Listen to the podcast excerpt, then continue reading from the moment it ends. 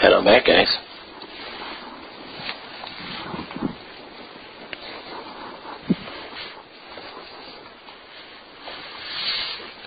In the name of the Father, and of the Son, and of the Holy Spirit, the Holy Three in One who does give His all for us, so that we might be safe. Dear brothers and sisters in Christ, there was a Duke basketball coach. I know we're here in the ACC, and so it might be a little bit dicey mentioning Duke. But there is a Duke basketball coach who wrote a fantastic book about the nature of what it means to live a full life and a great life. And his name was Mike, and then it starts with a K, and then it gets really unpronounceable. Krzyzewski but there's K's in there, and it begins with a K, and it's really strange. But he, despite his, you know, lack of a pronounceable name, he wrote a fantastic book. And in this book, he tells a story about his mother. And he tells a story about his mother that when he was growing up, they were growing up pretty much in poverty, or pretty much right at the poverty line. And he tells this story about his mother's cookies. And she would bake these fantastic chocolate chip cookies, but because they were living right at the poverty line, he said, well, we didn't really have that much money to have these chocolate chip cookies that were just loaded with chocolate chips. He said, instead, she would always make every chocolate chip cookie with three chocolate chips. Every single one of them. That's pretty much what they could afford, and that was even a little bit extravagant. And she would purposely make sure that every single cookie had three or more chocolate chips. He says as they continued in their life and, and they started to get on their feet a little bit more fi- financially, occasionally they would get four chocolate chips. But he knew that if he ever had a chocolate chip cookie that had two chocolate chips in it? Well, that was just not his mother's cookie. He said, that, that I knew couldn't be a cookie that my mom made for me. Because she would always give us everything that she could.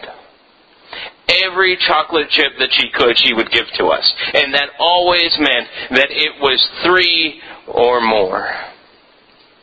That was her signature, kind of written in cookie, as to how much she loved her children.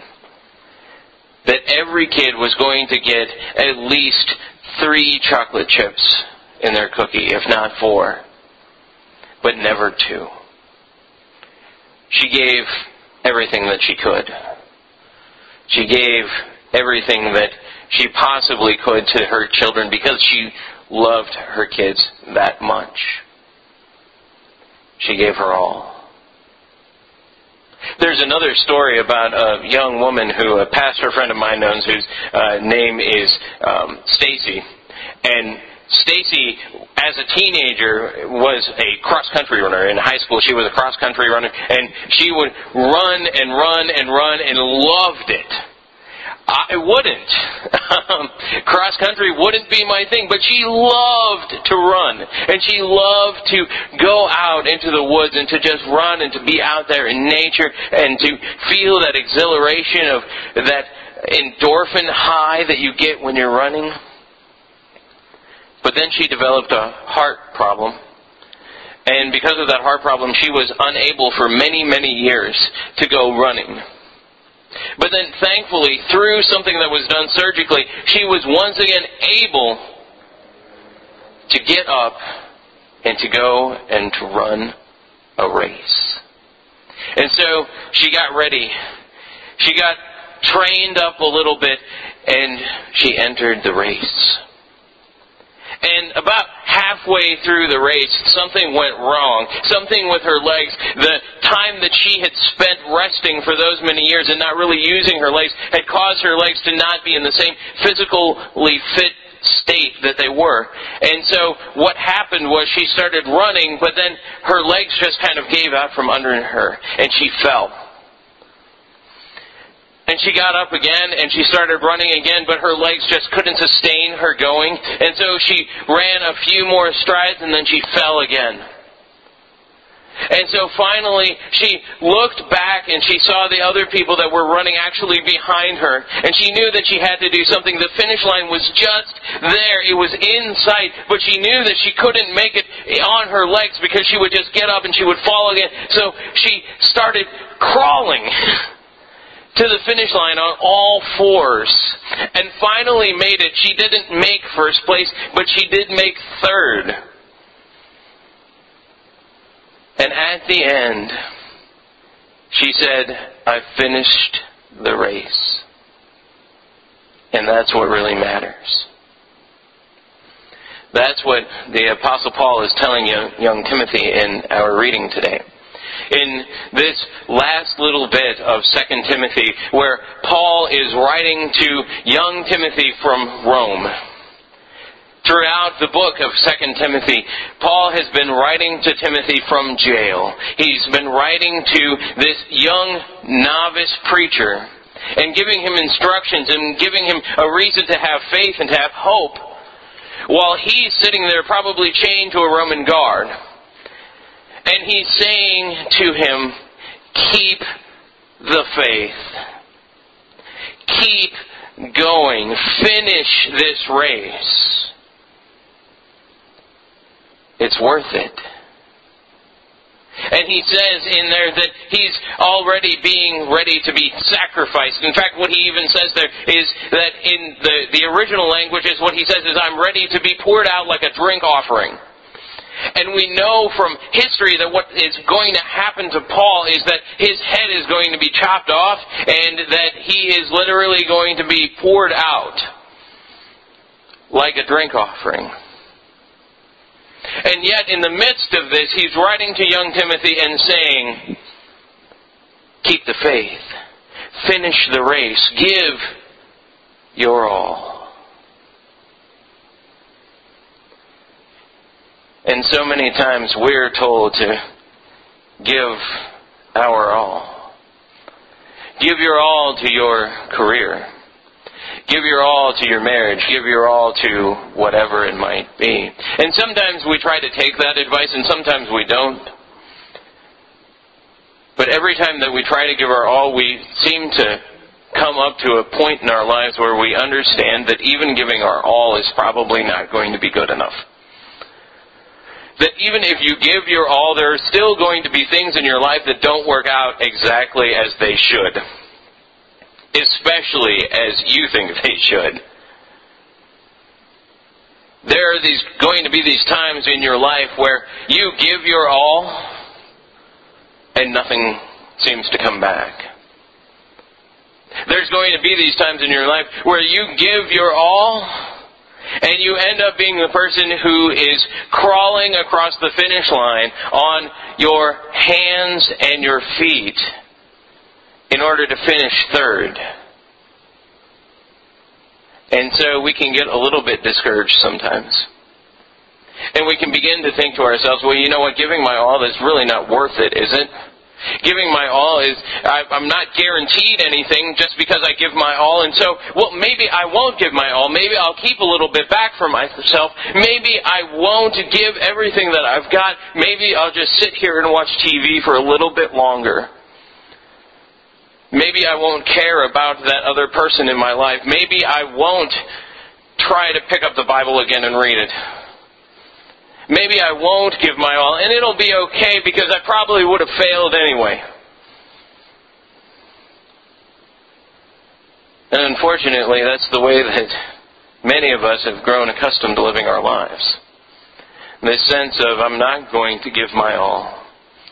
Because nothing is guaranteed to me for giving my all. Because you're not going to put that much out if you're not going to get that much back. And it's understandable. But it's not really what we've been given. What we've been given is something that's a little bit different. What we've been given is this free gift, this strange free gift. Basically, what Jesus has done for us on the cross is He has said, I am going to die for sins that you have not even committed yet. That I know about those sins, I know about the things that you are going to do that you don't even know about, and yet I'm going to die on that cross so that they can be forgiven. I am going to defeat death and rise out of the tomb so that your sins can be forgiven. Here is this great gift. You need this gift. Take this gift. And yet sometimes we say, uh, I'm not sure I want that gift.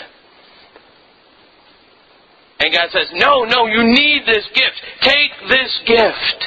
And so finally we wrap our arms around that gift and we tear open its wrapping paper and inside there we have the forgiveness of sins and this knowledge that we are coming in first. That it's not about giving our all. That we don't have to be super Pharisees. That we don't have to be super pious. That we don't have to be anything other than loved by Jesus Himself. And when we begin to understand that we are loved so completely and so fully by Jesus, who doesn't, He does care about your sins, but He doesn't see those sins as being a part of you. Because He's died on the cross to erase those sins. And so he says, You are coming in my place, which is first, which is at the right hand of God. This is the free gift that I am giving to you in salvation, and so that you can hope for it. And Paul knew about that gift. Because the beautiful thing about understanding the full weight of grace that you're coming in first, that you don't have to do anything for it, is that then you will go and you will do things that look insane to other people. You will stop and you will help someone out. Not because they deserve it, and not because you're trying to give your all, but because somebody else gave his all for you. You will stop your day and you will open up his book, the Bible, and you will read for 15 minutes or more. Not because it makes you a better person. Not because it's you giving your all, but because He gave His all for you and you're looking at how to understand better why He did that. It's not about you giving your all. It's about the fact that He gave everything for you. Paul understood that. Paul understood that the race could not be finished without Jesus. But that because Jesus finished his race for him, because Jesus gave him salvation, because Jesus gave him this beautiful gift, that he could do all sorts of things that he could go and proclaim the gospel, that he could raise up this young man named Timothy, that he could do all of these things in the full assurance that he was coming in first. And that God wasn't holding anything back from him, but giving him everything that he could. That is the God that loves you. And that is the gift that he has given you. The gift of his all. And now we get to rejoice and celebrate and live lives of knowing that we have received His all. Amen.